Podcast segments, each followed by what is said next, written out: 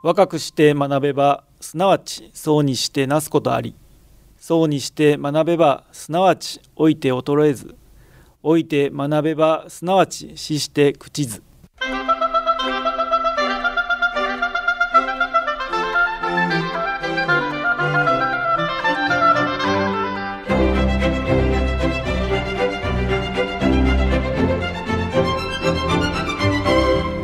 兵庫ラジオカレッジ。今朝の川柳。明日がある。安堵している今日の僕。明日がある。安堵している今日の僕。角井和代学生の頃定期テストが近づくとあと一日ある。なんとかなるとよく思ったものです。この句の明るさと若々しさにそんなことを思い出しました。さて今朝の兵庫ラジオカレッジは兵庫県立大学自然環境科学研究所理学博士の鳴沢真也さんのご出演で SDGs と天文学をお届けします。今朝の講座は本科生の往復課題番組です。本科生の皆さんは講座を聞いて感じたことを往復はがき1枚400字程度にまとめ事務局まで提出してください。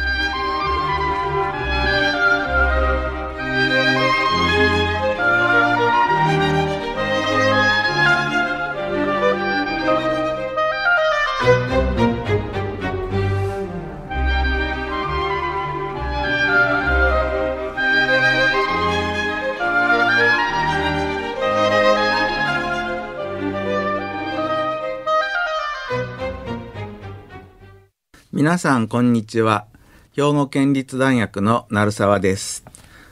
最近よく SDGs という言葉を耳にしますが皆様はご存知でしょうか？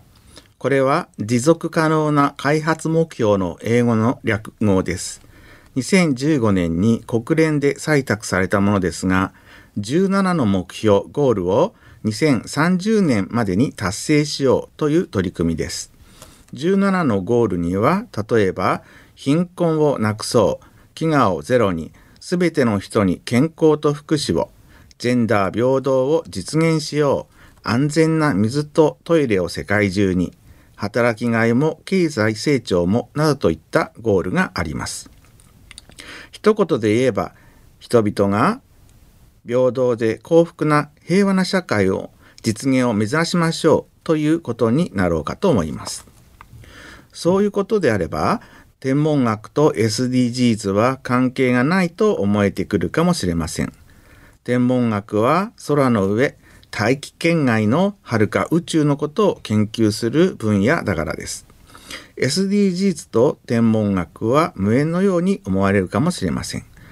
ところが SDGs と天文学は決して無縁ではなく大いに関係しています。今日はこれについてお話ししたいと思います。まず SDGs の13番目のゴールは気候変動に具体的な対策をです。気候変動で現在最も深刻な事象は言わずと知れた温暖化ですがそもそもこの温暖化というのはどのようなメカニズムで起こるのでしょう。もうリスナーの方々は十分ご存知かもしれませんが順を追ってでもここでは話を簡単にして説明します。地球では昼間に太陽の光で地面が温められます。温められた地面からは赤外線が放射されます。赤外線というのは早い話が熱だと思ってください。つまり地面から熱が放射され空気が温められます。地面はストーブのようなものです。ですから地面から離れるほど気温が低下して山の上は寒いというわけです。夜になりますと地面から放射される熱はどんどんどんどん宇宙へ逃げていきます。例えると布団をかけないで寝ているようなものです。特によく晴れた冬の夜は地表の気温がとても下がります。放射冷却という言葉を聞いたことがあると思いますがそれです。ここで何が言いたいかと言いますと太陽から届く光と宇宙へ逃げていく熱はエネルギーに換算すると同じになるということです。つまり地球でのエネルギーの出入りは基本的にはプラスマイナスゼロとなります。続いてでは温暖化の話にいよいよなりますが、その前に温室やビニールハウスはなぜ暖かいのかについてのお話をしておきます。温室はガラスやビニールで囲まれていますが、これらは透明ですので、太陽からの光はもちろん通り抜けます。つまり日中は温室内に太陽の光が差し込みます。温室でも地表面からはやはり赤外線熱が放射されるのですが、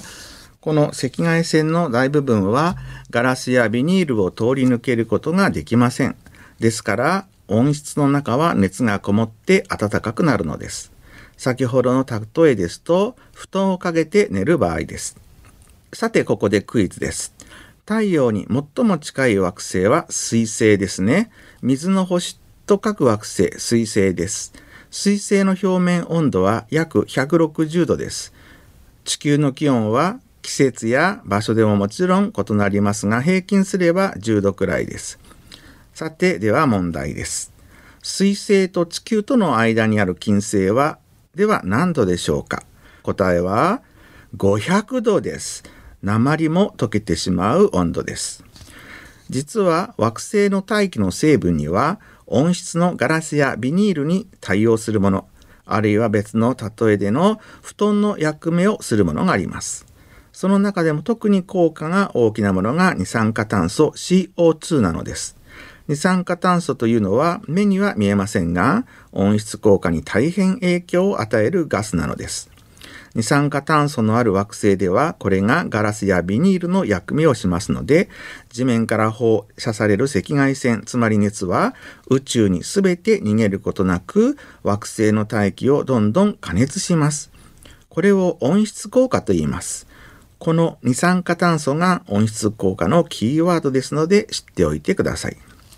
もうお分かりかもしれませんが、金星の大気はほぼ全てが二酸化炭素なのです。しかもその大気は90気圧もあります。金星が灼熱地獄になっているのは、この膨大な二酸化炭素に原因があるわけです。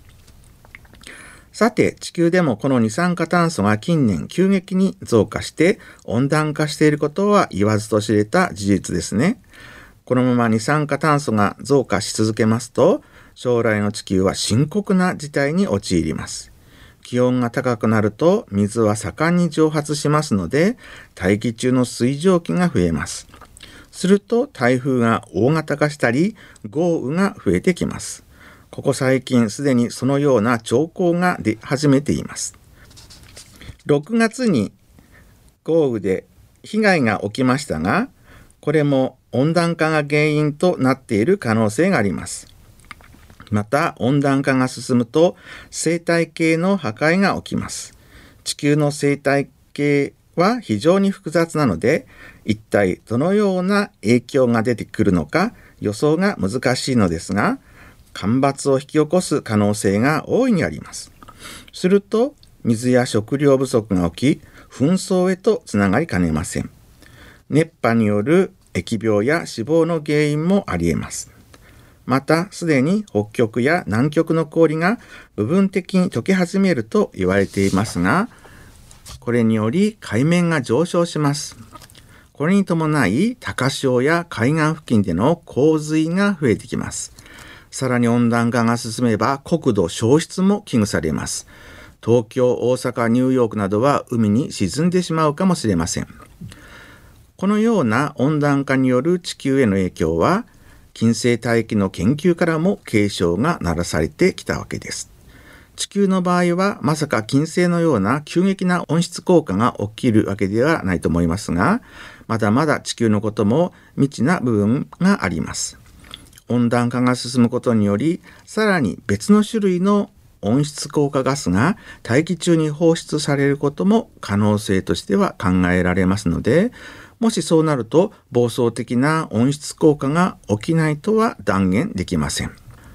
取り返しがつかなくなる前に脱炭素カーボンニュートラルは早急に取り組まなければいけないことなのです。さて皆さんは逆に将来地球は寒冷化する可能性もあるという話は聞いたことがありますか？これは太陽の活動と関係した話です。太陽の表面には黒いシミのようなものができて、これを黒点と言います。小型の天体望遠鏡でも工夫すると黒点は見えますので皆さんも観察されたことがあるかもしれません。とはいえ直接太陽を望遠鏡や双眼鏡で覗いてみますと目が焼けてしまいます。目が本当に目玉焼きになってしまいますから注意してください。ごく簡単に言いますと黒点は太陽表面の磁石です。この黒点は約11年の周期で増えたり減ったりします。磁石の性質のことを磁場と言いますが、太陽内部の磁場の活動性が11年の周期で変化するのです。ところが17世紀中頃から18世紀初頭にかけて日本では水戸光圀つまり水戸の黄門様がちょうど生きていた頃なのですがこの時期に黒点がほとんど出現しなかったのです。当時はすでに西洋では天体望遠鏡が発明されていたので黒点の観察ができなかったわけではありません。この時期をマウンダー極小期と言いますが太陽内部で磁場の活動性が低下していたわけです。ではこの時地球はどうだったかと言いますと実は寒かったのです。平均気温が0.1度ほど低下していました。当時の絵画にもその影響を見ることができまして例えば今では凍らないオランダの川が凍ってしまいそこで人々がスケートをしているような絵が残っていますちょっとした氷河時代を彷彿させますのでこの頃を小氷期という人もいます太陽以外の恒星にもこのような周期的な磁場活動の変化があるのですが実はその中にはマウンダー極小期に似た停滞期が起きる場合も知られています。このような停滞期がいずれ再び太陽で起こるのではないかという予測もあります。すると地球がまた小氷期となってしまいます。ここでリスナーの皆さんは将来は温暖化と寒冷化一体どっちなんだと問われるかもしれません。これは明らかに温暖化の方が深刻です。地球の二酸化炭素は過去に例のない勢いで増加しており、温暖化は現実的となっております。とはいえ、地球の環境は太陽に大いに影響を受けています。また太陽を含めて恒星の磁場活動はまだまだ未知な点も多いので継続した観測や研究の構築は天文学のみならず社会経済の側面からも重要なテーマとなっているのです。さて実は太陽活動は直接私たちの生活にも影響影響と言いますか場合によっては危機をもたらすこともあります。やや脱線になりますがこれについても触れておきましょう。太陽の表面では時々爆発現象が起きます。磁場活動の一種なのですがこれをフレイヤーと言います。フレイヤー起きますとエネルギーの高い過電粒子これは電気を帯びた粒のことでプラズマとも言いますがこれらが太陽から放出されます。ちなみに過電粒子が地球の地磁気に沿って大気圏に突入して北極や南極上空の空気分子に衝突すると発光しますこれがオーロラですフレイヤーの時には X 線なども太陽から放射されます。これらフレイヤーの際に太陽から放たれる高エネルギー粒子や X 線は地球の公転軌道を超えてさらに遠方まで飛来していきます。通常のフレイヤーですとあまり地球には影響はないのですが大規模なフレイヤーが起きますと地球に飛来する高エネルギー粒子や X 線の影響は無視できなくなります。これらは電子部品を壊す可能性があるからです。例えば過去におきましてはカナダの発電所がダメージを受けて大停電が起きたということがあります。この時の経済損失は10億円とも100億円とも言われています。またロナルド・レーガンが大統領だった頃の話ですがレーダーの故障により大統領専用機エアフォースワンがどこを飛んでいるのかわからなくなってしまったこともあります。ホワイトハウスと大統領との間で通信ができなくなってしまったので一時的にせよこれは国家的な危機だったわけですさらにミサイル警戒用のレーダーが故障したこともありました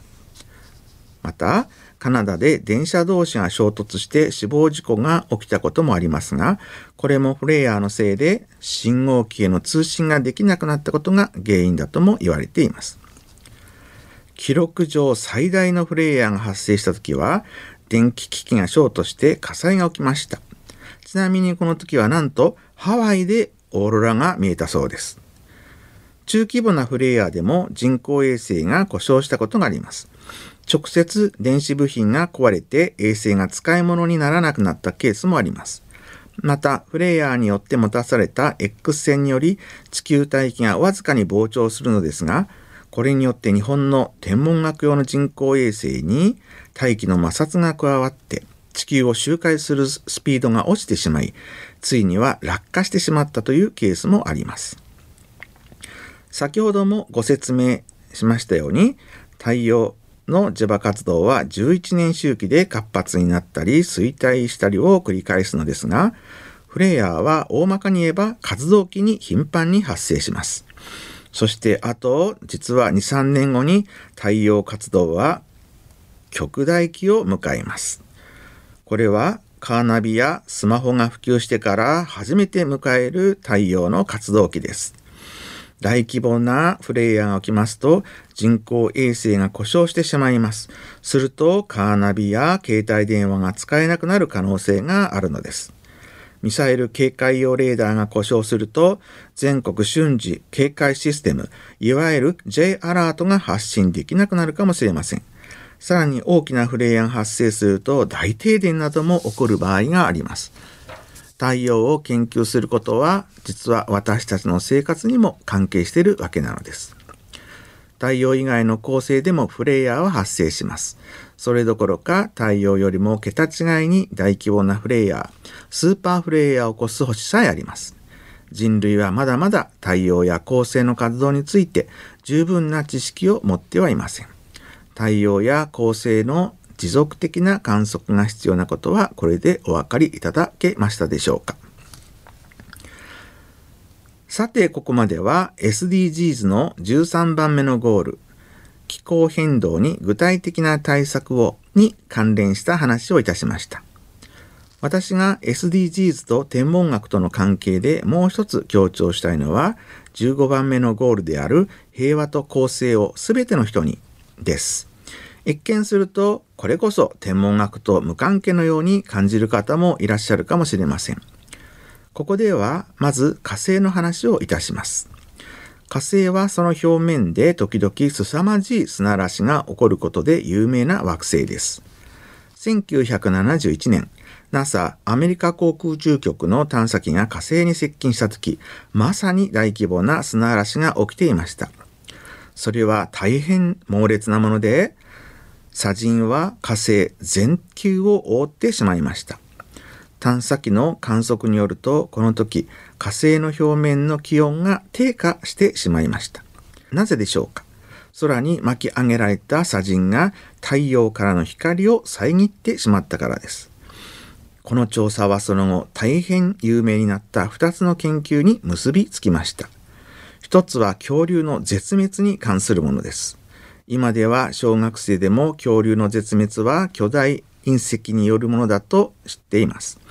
6600万年前に巨大な隕石が中央アメリカのユカタン半島に落下しました。想像を超える大爆発が起き、大量の砂塵、すすが地球全体を覆いました。地表に届く太陽光が激減し、気温が低下しました。隕石落下の冬と言われるものです。これにより一部の植物がダメージを受け、すると草食恐竜が絶滅し、ついに肉食恐竜も絶滅しました。爆発によるすすが地球全体を覆い、それが気温低下をもたらしたというところがポイントです。火星の砂嵐の研究から影響を受けて提唱されたもう一つのそして今度は私たち人間にも関係するものが核の冬です。これは東西冷戦時代に提唱されたものですが、もし全面核戦争が起きたらその後どうなるのかというもので、要するに同じ爆発でも隕石を核兵器によるものに置き換えて行ったシミュレーションです。隕石落下で絶滅したのは当時地球に君臨していた恐竜でしたが、核戦争後に起きる気温低下、核の冬で多大なる影響を受けるのは現在地球に君臨している人間です。この核の冬問題が冷戦終結の遠因となりました。東西冷戦は終結しました。世界における核弾頭の数は現在ではピーク時の7分の1ほどに削減されました。しかしそれでもなお現在、アメリカとロシアだけでも1万を超える核兵器が存在しています。5月に広島で G7 サミットが開催されましたが、その同じ時期に核兵器の使用をちらつかせている為政者がいることもまた事実です。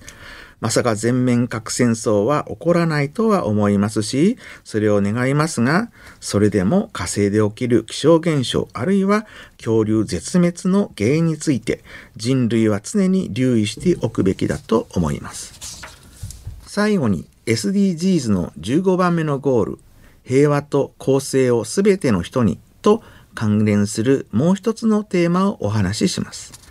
リスナーの皆さんは人間は特別な存在だろうかとか自分って何だろうなどといった哲学的な問いかけをしたことがありますか？誰しも人生に一度はきっとそういう問いかけあるいは悩みを持つことでしょう。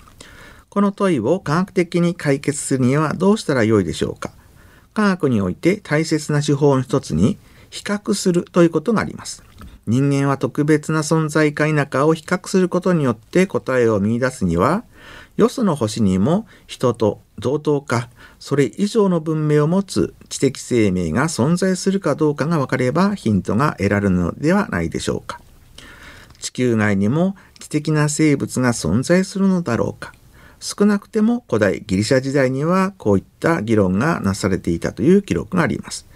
ですからこれは人類の永遠のテーマだとも言えそうです。太陽系外に私たちと同レベルかそれ以上発展した文明を間接的に探すという天文学の一分野を地球外知的生命探査セティと言います。これについては以前この番組でもお話ししましたので今日はその答えだけを申し上げますと果てしない宇宙には想像をはるかに超える甚大な数の星があるわけですので、まだ発見はないのですが、きっと知的生命は存在しているはずです。天文学者にとって地球外に知的な生命が存在するかどうかはもはや問題ではなく、それは存在することが前提となっております。問題はどのくらいの頻度で存在するかなのです。では、どのくらいの頻度なのでしょうこれは相当稀な存在であると思われます。なぜかと言いますと、原始的な生命が誕生しても、それが知性を持つ生命まで進化することは容易なことではないからです。偶然に偶然が重なって、ようやく知的生命まで進化できるのです。文明を持つ生命はスーパーレアな存在だと言えるでしょう。言い換えますと、私たち地球人は相当貴重な存在ということになります。具体的に天の川銀河の中には一体いくつの文明が存在しているのか、それを見積もる公式というものがあります。詳細は割愛しますが、答えは文明の継続する平均期間に依存しています。この式によりますと、天の川銀河における文明数は文明継続時間に正比例するのです。つまり文明が長く継続するほど文明の数は多いということになります。当然ですが文明が多いほど私たちはそれを発見しやすくなります。もし地球外に一つでも文明が見つかれば戦争や環境問題を克服して文明活動を継続している惑星が他にも存在することを意味し、これは逆に私たち人類は戦争や環境問題を克服できるという希望につながります。これぞまさに究極の SDGs ではないでしょうか。最後にこのセティの意義をまた別の角度からも考えてみたいと思います。知的生命が存在するか否かは、これはもちろん知的好奇心からのモチベーションとなっているわけですが、それだけではありません。よその星に人類と同等の生命を探査するという試みそのものが逆に地球を見つめ直すきっかけになるのではないでしょうか。広大無辺なこの宇宙に地球というごく小さな惑星があり、そこに生物学的には同じ種である人間同士が何をしているのでしょうか。はるかに進んだ知性がもし地球上の環境破壊やテロ、戦争などを観察していたとすれば、宇宙的視野から見れば差別や争い事はなんとナンセンスなことでしょう。こう考えれば天文学は SDGs のすべてのゴールを網羅しているとも言えるのではないでしょうか。今朝は兵庫県立大学自然環境科学研究所理学博士の鳴沢信也先生に SDGs と天文学と題してお話しいただきました。先生は天文学者で地球外知的生命の探査などに取り組んでおられます。天文学といえば遠い天体が対象で縁遠いと感じられる方もおられると思いますが私たちの身近なところにも深く関わりがあるようです。お話にありましたように SDGs のきっかけとなった温暖化は天文学による近世の研究が元になっています。冷戦時代のいわゆる核の冬も火星の研究から危惧されたそうです。このように天文学はこれまで私たち人類の危機に重要な警鐘を鳴らしてきました。現在、この温暖化に加え、核兵器使用による地球規模の危機が迫っていると言われています。特に国のリーダーには警鐘を真摯に受け止め、今一度見つめ直して正しい判断をしてもらいたいと思います。ある推定によれば、広い宇宙で生命が誕生し、進化して文明を持つに至り、それが存続する確率は極めて小さいと言われています。宇宙の中でも稀な存在であるこの地球に根付いた文明を後世の人々につないでいくために今私たちの知恵が試されています。平和で未来に希望が持てる世の中になることを改めて願いたいですね。それでは今朝はこれで失礼します。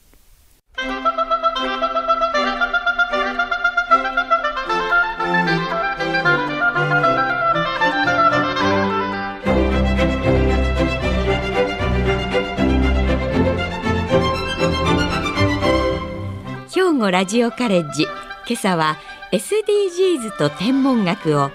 兵庫ラジオカレッジの花本博さんよの案内でお届けしました